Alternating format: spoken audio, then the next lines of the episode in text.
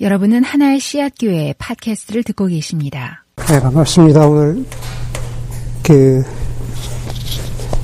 하나님의 나라 일곱 번째 우리 말씀 네, 나누는 시간입니다. 오늘 어, 주보에 나와 있는 대로 그 세계관과 하나님의 나라에 대해서 그래서 부제가 우리는 그래서 어떻게 살 것인가라는 그러한 제목으로 그 여러분들과 말씀을 나누고자 합니다. 제가 언젠가 그 여러분들에게 그 silent exodus라는 그 단어를 설명을 드린 적이 있습니다. 아마 들어보신 분들도 있으시고 그렇지 않은 분들도 계시겠지만 그 silent exodus는 말 그대로 조용한 출애굽이죠. 그죠? 단어 그대로 하면 조용한 출애굽입니다. 출애굽기에 보면은 이스라엘 백성들이 어, 조용히 저 이집트 사람들의 눈에 걸리지 않게 조용히 이집트를 빠져나온 것에 비유한 구절이고 단어입니다. Silent Exodus. 사실은 이 Silent Exodus가 유행하기 시작한 것은 대략 1990년대 말 2000년대 어, 초였습니다. 어, 아마 그, 그 이민교회에서 혹은 미국 주류사회 교회들에서 시작됐는데 고등학교 때까지 굉장히 순종적이고 굉장히 신실했던 청소년들이 대학에 들어가면서부터 대학에 들어가면서부터 교회와 신앙을 떠나서 교회와 신앙을 조용히 떠나기 시작했다. 거기에 비유한 것이 아, 사일런 엑서더스입니다. 이스라엘 백성들이 애굽을 떠나듯이 청소년들이 교회와 신앙을 아, 급격하게 떠나는 것을 출애굽에 비유한 그러한 단어였습니다. 사실은 그 현상이 너무나 너무나 급작스럽고 다른 것보다도 그 숫자적으로 그게 너무나 눈에 띄게 많이 줄었기 때문에 어, 목회자들이 먼저 정신이 번쩍 들었습니다. 왜 갑자기 왜 갑자기 아이들이 이렇게 대학 대학에 가면서 어, 교회와 신앙을 어, 떠나기 시작할까? 무엇이 문제일까? 사실 그때까지 중고등부 사역이라는 것은 일단 흥미와 재미가 있어야 된다라는 게 그게 대세였습니다.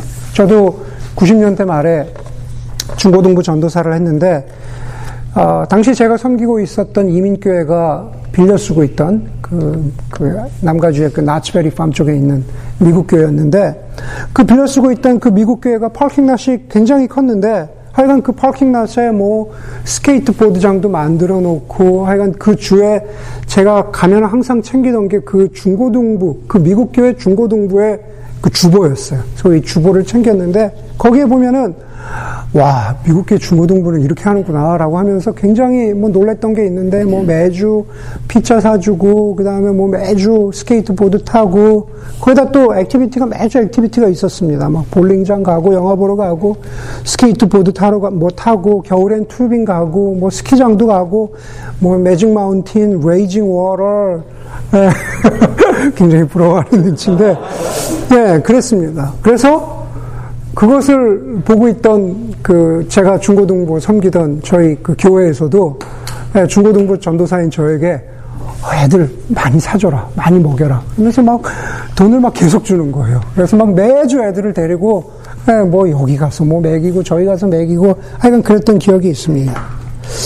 그렇게 하면서 아이들이 많이 모이면 예, 금요일 모임이나 토요일 모임에 아이들이 많이 모이면 그걸로 중고등부 어, 사역이 성공이다, 실패다라고 어, 판단을 하고 결정을 내렸습니다. 아주 큰 대형 교회를 중심으로 제가 다 일일이 말씀드릴 수 없는 남가주의 아주 큰 대형 한인 교회를 중심으로 대학부가 고등부의 3분의 1이 되는 겁니다. 300명 예, 모이던 고등부가 그대로 있는데 대학부는 100명인 거예요. 나머지 나머지 200명은 도대체 도대체 어디로 간 건가? 대학부 목사의 설교가 별론가? 대학부 사역자가 quality가 별론가? 아니면 뭐 아이들이 뭐 미국 대학이 그렇잖아요. 아이들이 대학을 가, 면서 집을 많이 떠났기 때문에 아이들이 좀 많이 줄었나? 그러기에는 숫자가 너무 드라마틱하게 줄어드는 겁니다. 그 모든 것들은 사실 진짜 이유가 아니었습니다. 결국은 흥미와 재미 때문에 복음의 진리를 가르치는데 소홀했던 반성이 있을 수밖에 없었던 겁니다. 90년대 말부터 시작해서 제가 대학원도 다니고 이제 교회 사역도 하면서 저 UCLA에서 캠퍼스 선교단, 선교단체 간사로 사역할 때 대학생들 어, 사역을 했습니다. 거기 주로 한 40%는 그 엔지니어하고 바이오 메이저들이 많았습니다. 우리 이민자 자녀들이 그렇잖아요. 어, 결국 너희들은 전문직을 가져야 된다. 어, 엔지니어링을 하거나 아니면은 bio를 전공해서 어, 그 professional school을 가라. 그래서 그런 학생들이 굉장히 많았습니다. 굉장히 많았는데 학교에서 배우는 bio class나 이런 데서 배우는 어, 진화론과 자신들이 고등학교 때까지 크면서 배웠던 어, 교회에서 배웠던 젊은 축구론 혹은 창조론이 진짜로 자신들의 머릿속에서 충돌하게 되고 그러면서 신앙의 고민이 많아지던 신앙의 고민이 굉장히 많아지던 시기에 있던 학생들이 어, 굉장히 아, 많았습니다. 아, 아직도 이게 과학이냐 아니면은 철학이냐라는 그러한 논쟁이 좀 있기는 하지만은 그렇게 진화론과 창조론 사이에서 고민하던 학생들에게 90년대 말에 어, 해성처럼 등장한 그, 그 이론이 하나 있었는데 지적 설계론이었습니다. 들어보신 분도 계시죠? 예, 지적 설계론. 90년대 말에 처음으로 아주 주목을 받기 시작을 했습니다. 그래서 어렵게 어렵게 그것을 또 비디오를 어디서 그 당시 DVD죠? DVD 찾아가지고 어, 느한 날 저녁인가는 어, 제가 설교를 하지 않고 주로 주중에 목요일 날 모여서 예배를 캠퍼스에서 예배를 드렸는데 어느 한 날인가는 예배를 드리면서 설교를 하지 않고 그냥 그 DVD를 한 시간 넘게 틀어서 보여줬습니다. 그랬더니만은 설교 때는 이렇게 뒤로 누워있던 학생들이 이렇게 집중해서 네, 굉장히 지적 설교를 갖다가 집중해서 듣던 아주 그냥 집중해서 보던 그 학생들의 눈빛이 아직도 어, 기억이 납니다. 여러분 이제 사일런 엑소더스는 사실 90년대 말에 중고등학생들만의 문제는 아닌 것 같습니다. 지금도 어, 교회 혹은 기독교에서 어, 그런 반성들이 있죠. 우리가 너무 신앙을 개인적이고 그리고 영적이고 그리고 감정적이고 그리고 오늘처럼 주일 하루 교회 안에서의 활동으로만 제한한 것은 아닌지에 관한 그런 그러한 반성이 있습니다. 만약에 교회라는 것을 굉장히 개인적이고 감정적이고 또 일주일 가운데 하루의 활동으로만 제한한다면은 기독교인으로 살아간다라는 것은 혹은 이 사회 속에서 교회 공동체의 한 모습으로 살아간다라는 것은 결국 요새주의가 되는 거죠. 폴트레스라는 말 아시죠, 여러분들? 그냥 그냥 우리는 요새가 되는 겁니다. 여러분 저 바깥에서는 어떤 일이 벌어지는지 상관없이, 그렇죠? 혹 교회가 그런 생각들을 가지고 있지 않은지 우리가 좀 되돌아봐야 됩니다. 밖에서는 어떤 일이, 세상에서는 어떤, 어떤 discussion, 세상에서 어떤 논의들이 있는지에 대해서는 우린 그거 별로 너무 신경 쓰지 말고 결국 이 울타리 안으로 들어온, 이 요새 안으로 들어온 이 사람들만 잘 지키면, 지키고 보호하면 된다라고 하는 그러한 생각들이 혹시 크리스천들 사이에 있는지 우리가 한번 되돌아봐야 됩니다. 그런데 사실은 그것은 맞지 않잖아요. 예, 요새 안에 가둔다고 해도 그것이 일주일 내내 가두고 있는 그러한, 그러한 것은 아니잖아요. 그런 식으로 지속될 수 있는 요새란 것은 없습니다. 고린도후서 10장 4절 5절 말씀에 보면은 사도 바울이 이런 말씀을 합니다. 예, 사도 바울이 고린도 교회에 이렇게 이야기하죠. 여러분, 싸움에 쓰는 우리의 무기는, 싸움에 쓰는 우리의 무기는 육체의 무기가 아니라 하나님 앞에서 견고한 요새라도 무너뜨리는 강력한 무기입니다. 우리는, 기독교인은, 교회는, 우리는 궤변을 무찌르고 하나님을 아는 지식을 가로막는 모든 교만을 쳐부수고 모든 생각을 사로잡아서 그리스도께 복종시킵니다. 그랬습니다. 예전 번역에 보면은 하나님 앞에서 견고한 요새라 그랬는데 예, 전 번역이 좀 더 마음에 와닿는 그런 것이 있습니다. 예전 번역에는 하나님 앞에서 견고한 진이라도 진지라 그러잖아요. 견고한 진이라도 무너뜨리라 그럽니다. 요새와 방벽의 다른 말이죠. 영어로 보면은 stronghold라 그럽니다. 진, stronghold. 여러분 성경에서 성경에서 영적 전쟁을 표현할 때 뭐를 파쇄하라 그럽니까? 진을 파괴해라. 요새를 파괴해라. 뭐, 뭐 이런 식으로 얘기합니다. 저는 별로 게임을, 게임을 좋아하지 않아서 잘 모르겠지만은 우리 교회 게임 덕후들 좀 계시죠? 예전에 게임 좀 했던, 네, 저 부부. 저 부부 게임 좀 하시는 걸로 제가 알고 있거든요. 저 집에 가보니까 이제 등을 마주치고 앉아가지고. 네. 어떤 게임이라도 제가 알기로는 어떤 게임이라도 그냥 그 요새 안에 틀어박혀가지고 그래서 아무 데도 나가지 않고 여기만 지키면 이긴다. 그런 게임 거의 없잖아요. 그렇죠? 이기, 맞아요? 맞아요? 설교에 녹음되니까 제가 이제 이름 얘기 잘 안 할게요. 맞잖아요. 나가야 되잖아요. 그렇죠? 나가야 되잖아요. 여러분, 여기서도 마찬가지입니다. 제가 아까 처음 말씀드렸지만 교회란 것은 밖에서는 어떤, 어떻게 해도 상관없으니까 이 안에 우리끼리 잘 있자. 라고 그렇게 얘기하지 않아요. 사도 바울이 뭐라 그럽니까? 나가서 견고한 요새를, 견고한 진을 무너뜨려라. Stronghold.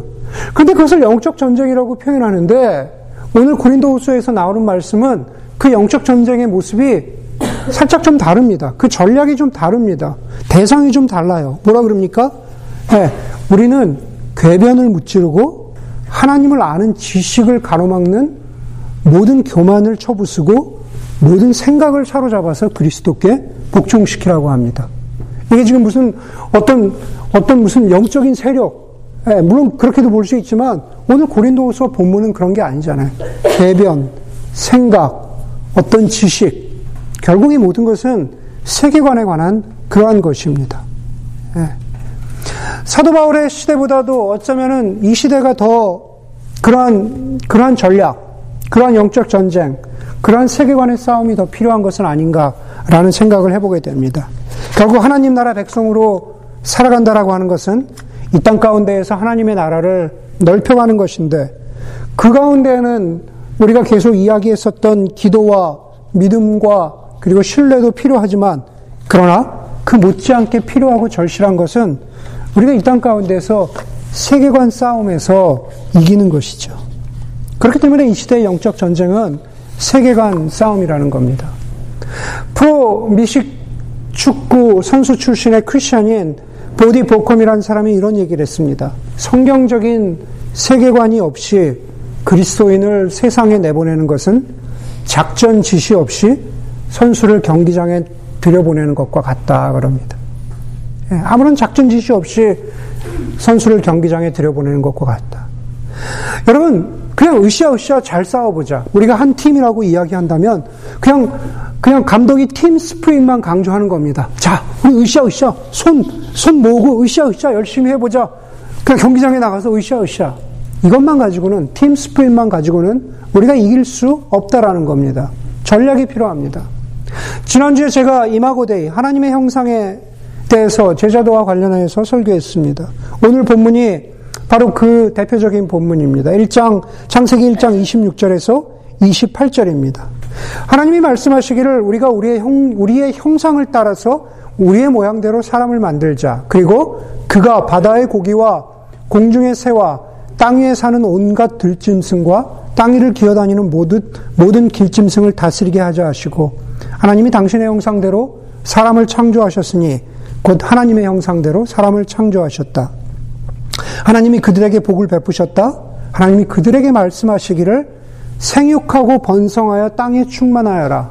땅을 정복하여라.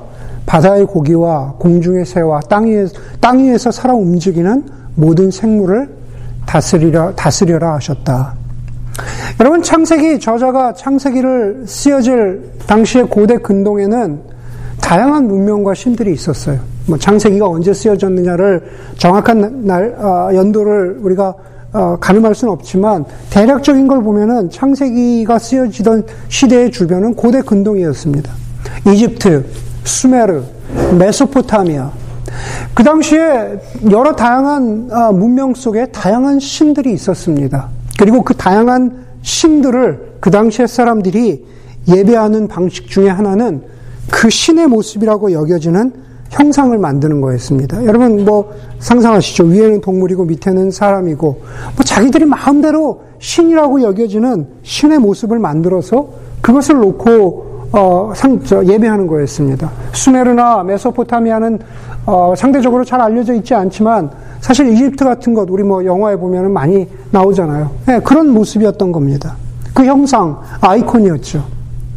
그 한복판에서 그 고대, 고대, 고대 근동의 문명의 한복판에서 창세기의 저자가 이렇게 말합니다. 인간은 하나님의 형상이다. 하나님은, 여호와 하나님은 인간을 자신의 형상으로 만드셨다.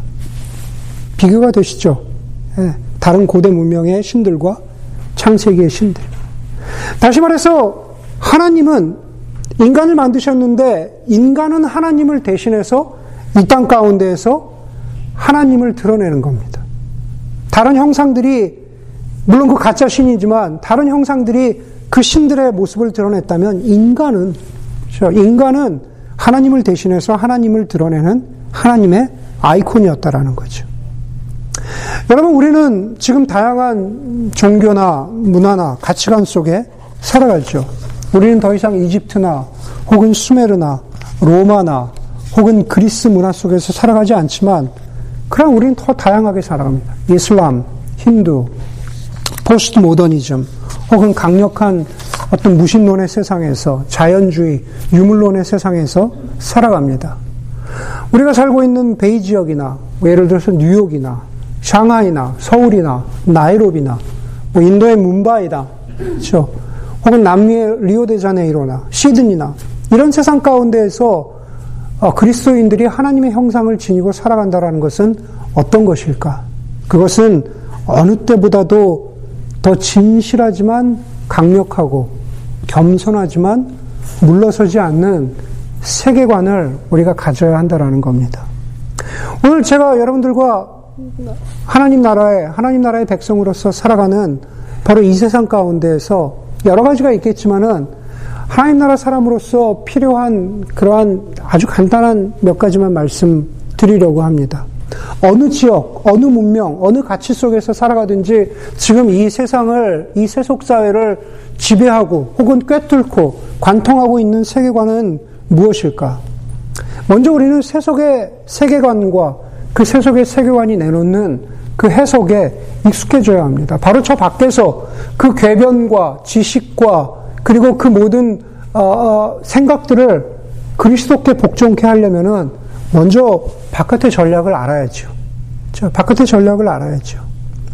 여러분, 세속의 세계관과 그 해석에 친숙해진다라는 것은 그것을 받아들인다는 뜻은 아니죠. 똑같은 고린도서에서 사도 바울은 이렇게 말합니다. 고린도전서 9장 22절인데 바울은 나는 모든 종류의 사람에게 모든 것이 되었다 그럽니다. 모든 종류의 사람에게 바울이 만나던 바울이 바울이 선교하던 그 이방 세계에서 만나던 다양한 사람들에게 나는 다양하게 되었다라고 합니다. 그것은 무슨 말이냐? 바로 모든 종류의 세계관을 이해하려고 애썼다. 난 이해하려고 애썼다. 바로 그런 그런 말입니다. 그리고 사도 바울이 내가 모든 사람의 세계관을 이해하려고 애쓴 그 목적이 무엇이었을까? 9장 23절에 곧이어서 나옵니다. 그것은 내가 어떻게 해서든지 그들 가운데에서도 몇 사람이라도 구원하려고 하는 것이다. 라고 그렇게 말하고 있습니다. 예. 여러분, 21세기를 살아가는 우리 대부분에게 우리를 관통하고 있는 세계관이 무엇일까? 예. 세속의 세계관이 무엇일까? 저는 그것을 2층 집 세계관이라고 한번 표현해 보겠습니다. 2층 집 세계관. 집이 2층입니다. 1층과 있고 2층이 있는데 1층에는 사실을 중심으로 한 공적이고 객관적이고 보편적인 주제들을 다룹니다. 예, 1층은 사실이에요. 팩트예요. 2층은 가치, value를 중심으로 하고 있는 겁니다. 예. 그런데 세, 이거는 그리스도인의 얘기가 아닙니다. 세속적인 세계가 아니에요. 2층에는 가치가 있습니다. value가 있는데 세속의 세계관에서 이야기하는 가치는 굉장히 프라이빗하고 사적이고 주관적이고 상대적이라고 그렇게 말합니다. 1층은 사실, 객관적, 2층은 가치, 주관적, 상대적. 그것을 우리가 많은 경우에 그냥 포스트 모더니즘이라고 그렇게 표현하죠. 이 시대에 가장 뛰어난 기독교 종교 철학자 중에 하나인 윌리엄 레인 크레이그라는 사람이 포 이런 말을 했습니다. 포스트 모던 이 세상에 지금 이 시대의 포스트 모더니즘은 가치의 영역에만 해당되지 사실의 영역에는 해당되지 않는다고 했습니다. 예. 예, 포스트 모더니즘, 모더니즘을 대표하는 가장 가장 어, 어, 그 대표적인 가치가 뭡니까? 상대적이죠. 네, 상대주의라는 겁니다. 그런데 상대주의는 가치에만 해당하지 사실에는 해당되지 않는다라는 겁니다.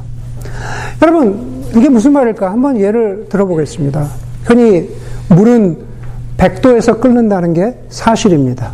그렇죠? 물은 0도에서 얼어서 얼음이 된다라는 게 그것이 바로 그 사실이죠. 가치가 아니라, 가치가 아니라 그것이 사실입니다. 제가, 제가 이 앞에 앉아 있는 형제에게 사실을 말합니다. 물은 100도에서 끓어. 물은 0도에서 얼어.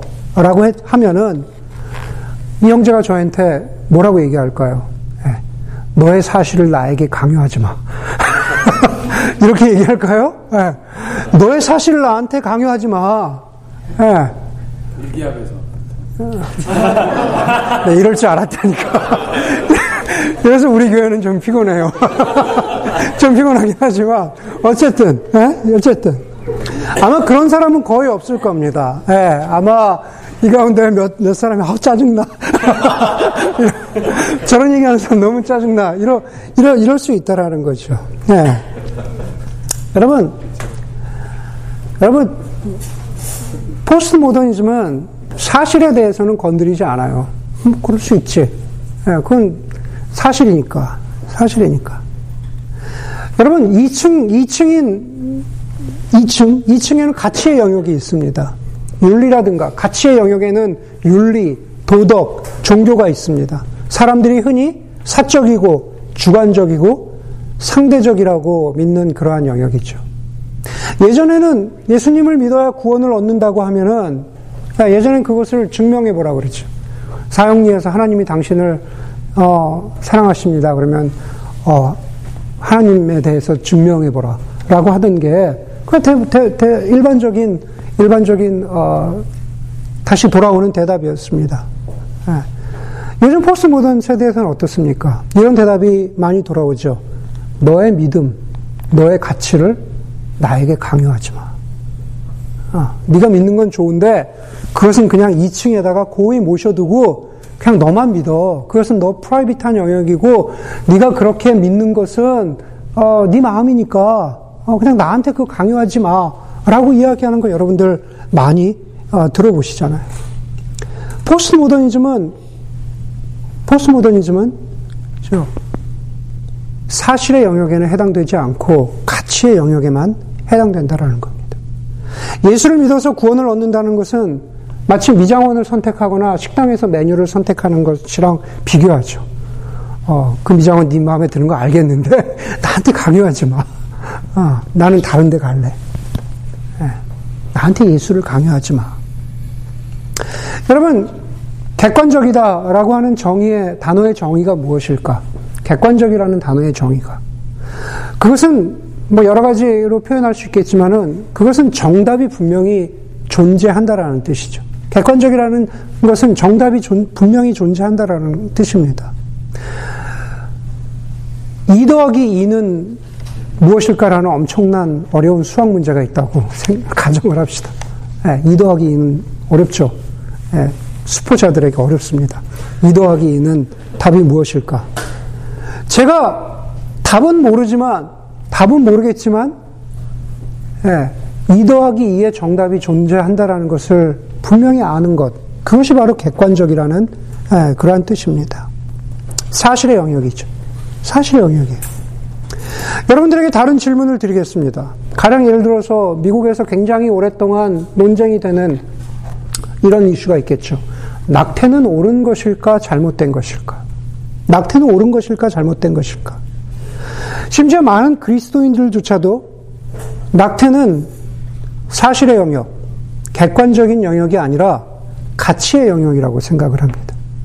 가치의 영역이니까, 객관적이 아니니까, 정답이 존재하지 않으니까, 누구나 다르게 생각할 수 있으니까, 예, 그러니까 나에게 어떤 가치를 강요하지 말라고 생각하는 것이 지금 일반적으로 펴져 있는 그러한, 그러한 일반적인 통념입니다. 바로 이런 겁니다. 이런 2층 집의 세계관이, 2층 집 형식의 세계관이 바로 지금 우리가 흔히 만나는 이 시대를 관통하고 있는 꼭 베이지역뿐만 아니라 제가 아까 말씀드린 데에서도 서울에서도 상하이에서도 런던에서도 어디에서나 우리가 흔히 볼 수 있는 그러한 세계관 중에 예, 하나입니다. 그러면서 그 세계관에서는 우리가 믿는 저와 여러분들이 믿는 저와 여러분들이 믿는 믿음의 영역을 믿음의 내용을 2층으로 쓱 밀어 올려 버리는 겁니다. 왜냐하면 그것은 개인적이고 주관적이고 가치의 영역이니까. 여러분 지금 지금 우리가 살고 있는 아, 미국을 흔히 뭐라고 표현합니까? 뭐 청교도들이 세운 어, 기독교의 나라, 믿음의 나라, 신앙의 나라라고 그렇게 에, 그렇게 이야기합니다. 에, 일견 맞는 말이기도 하지만은 사실 지금 2018년 21세기를 기준으로 보면 어, 사실 어, 세계관의 개념으로 보면 사실 좀 다릅니다. 사회학자인 유명한 사회학자인 피터 버거가 이런 이런 분석, 이런 해석을 내놓았습니다.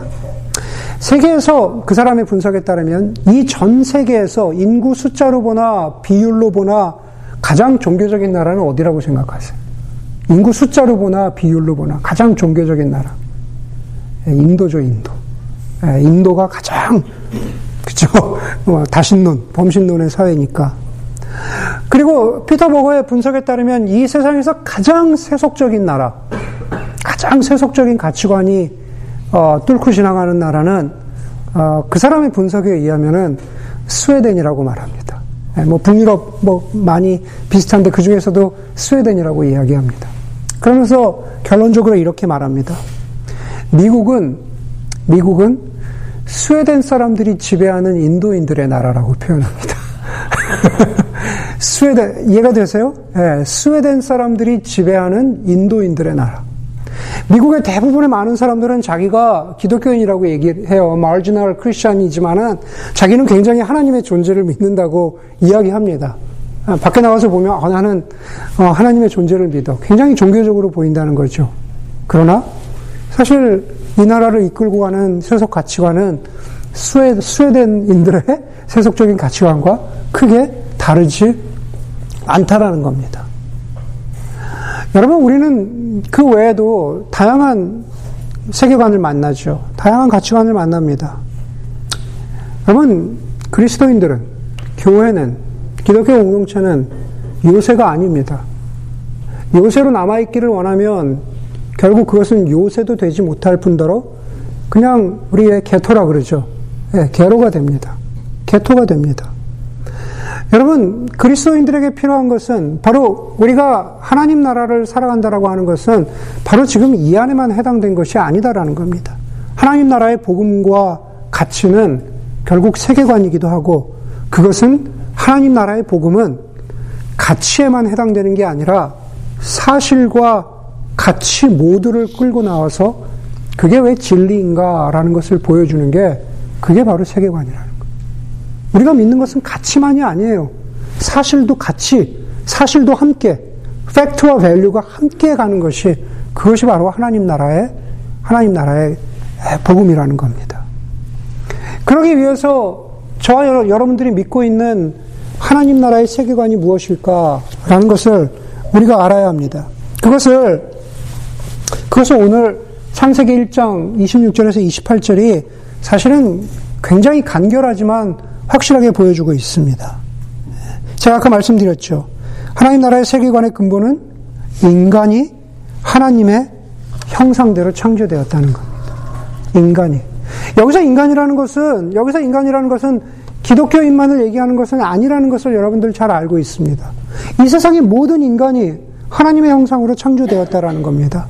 그렇기 때문에 우리가 흔히 이야기하는 인권, 모든 인권의 근거는 계몽주의도 아니고 인본주의도 아니고, 물론 그 안에 인권의 개념이 담겨 있죠. 전혀 없다는 것은 아닙니다. 부분적으로 맞습니다.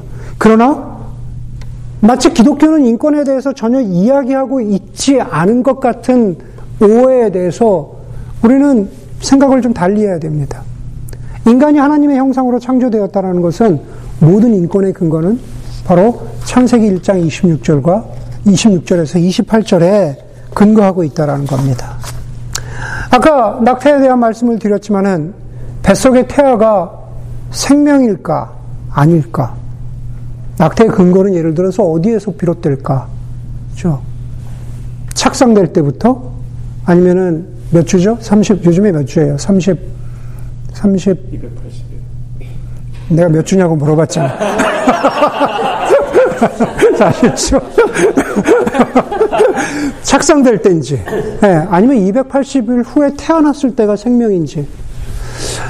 여러분, 사실은 그 논쟁은 조금만 더 들여다보면은, 네, 사실은 별거 아닙니다. 뭐 별거 아니라는 게 이미, 이미 모두가 착상될 때부터 생명이라고 여기고 있습니다.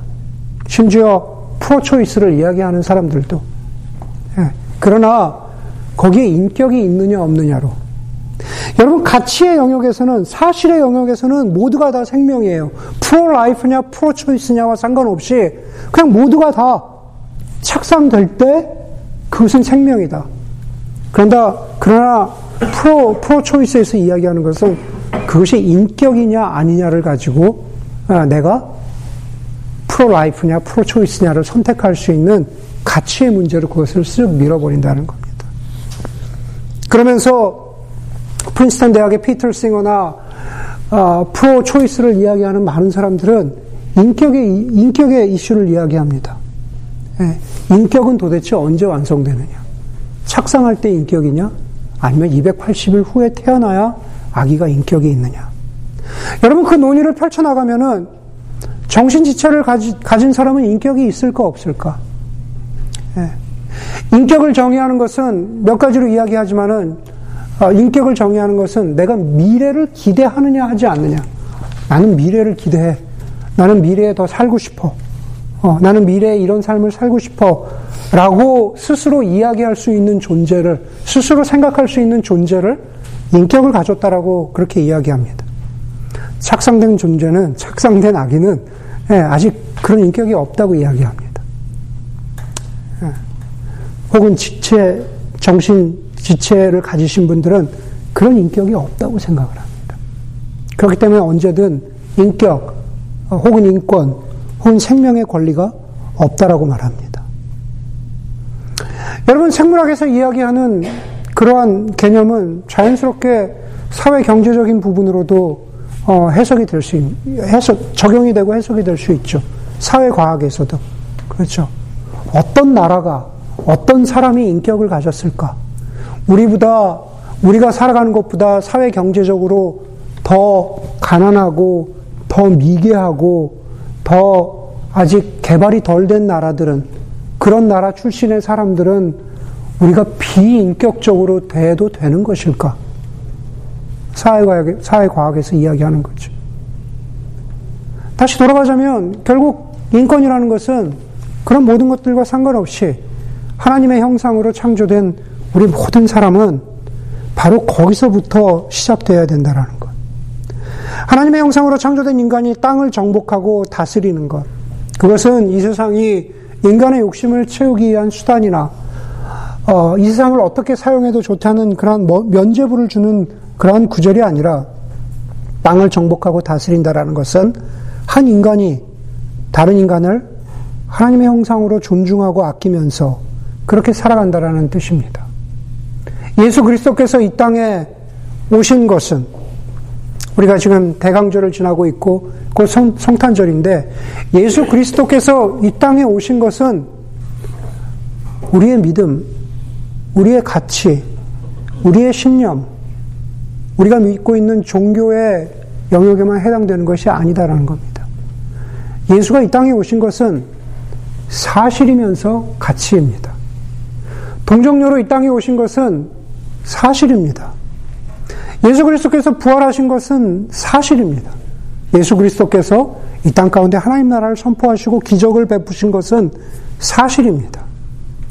하나님 나라 복음을 믿고 그 세계관을 가지고 살아간다는 것은 창세기로부터 시작해서 예수 그리스도를 우리가 바라보면서 그리고 마지막에 이루어질 하나님 나라라는 것이 그냥 막연한 가치, 추상적인 가치가 아니라 사실과 가치로 믿고 있는 그러한 세계관을 그것이 바로 믿음의 내용이라는 것을 성경은 우리에게 말하고 있고 우리는 그것을 제대로 알아? 세상 가운데에서 그것을 전하는 하나님에 대한 지식을 오해하고 있고 하나님에 대한 생각을 잘못 알고 있는 사람들에게 그것을 설득하고 이해시키고 나누는 것이 그것이 바로 하나님 나라 백성, 하나님 나라 사람들의 책임이라고 성경은 말하고 있는 거죠. 이 모든 하나님 나라의 세계관은 그래서 반드시 그리스도의 사랑과 함께 해야 합니다. 현대인에게 그리스도인에 대해서 물어보면, 현대인에게 기독교에서, 기독교에 대해서 물어보면은 결국은 그 반응은 세 가지입니다. 기독교인은 율법적이야. 그렇기 때문에 기독교인은 저치멘탈해. 그렇죠? 우리를 막 정죄하죠. 판단하죠. 그리고 이 시대 기독교인을 레이블링하는 이름표를 붙이는 한 가지는 기독교인은 무조건 동성애에 반대. 네. 그세 가지로 어, 그 세 가지로 어, 요약이 됩니다. 여러분 그것은 그리스도인의 참 모습이 아니고 교회의 참 모습이 아닙니다. 그, 그 이유를 사람들이 세상이 기독교를 그렇게 바라보는 이유를 그들의 오해로 돌리지 말아야 합니다. 오히려 우리 안에 그리스도의 사랑이 있는가 돌아보는 기회로 삼아야 합니다. 고린도후서 5장 14절에 보니까는 바울은 그리스도의 사랑이 우리를 휘어잡는다 그랬습니다. 그리스도의 사랑과 그리고 세계관으로 준비되고 구비된 이퀴핑된 그 그리스도의 모습 그 두 가지가 합쳐질 때 그 두 가지가 우리 안에 있을 때 우리는 겸손하며 인내하시고 그러나 동시에 하나님 나라의 복음과 또 그, 그 가치를 전하시는 일에 한치의 양보도 없으셨던 예수 그리스도를 닮아가는 것이고 그것이 지금 21세기를 살아가는, 살아가는 우리에게 필요한 하나님 나라의 세계관이라고 믿습니다. 제가 알기로는 아마 우리 평학 형제가 교회, 교인들에게 어, 이메일 보내고 그랬는데 그 세계관 수업 그, 그 책 읽고 그런 거 하죠. 예. 여러분들 그런 기회를 놓치지 마시고 열심히 함께 제가 사실 나눈 것은 일부분이고 단편적이잖아요. 여러분 그런 기회들을 통해서 여러분들 함께 공부하고 정말 이 세상에서 우리가 가져야 되는 세계관의 모습이 어떤 것인가 좀 더 이렇게 샤프닝하고 좀 더 우리의 우리의 지적인 도구들을 좀 잘 다듬을 수 있기를 바랍니다. 몇 사람의 책임이라고만 얘기하지 마시고 그것이 모든 그리스도인들의 어, 책임이라 여기고 준비될 수 있는 저 여러분들이 되기를 바랍니다. 이제 기도하겠습니다. 어, 시간 기도할 때 하나님 세계관은 어, 믿음과 신뢰의 영역뿐만 아니라 하나님 지성의 영역, 세계관의 영역에도 해당된다라는 것을 주님 오늘 우리가 배웠습니다. 하나님 우리가 이 시간 기도할 때 우리가 지적인 영역에서도 모든 생각을 사로잡아 어, 그리스도께 순종할 수 있도록 어, 그것을 나누고 전하는 그리스도인으로 준비되기를 구비되기를 원합니다.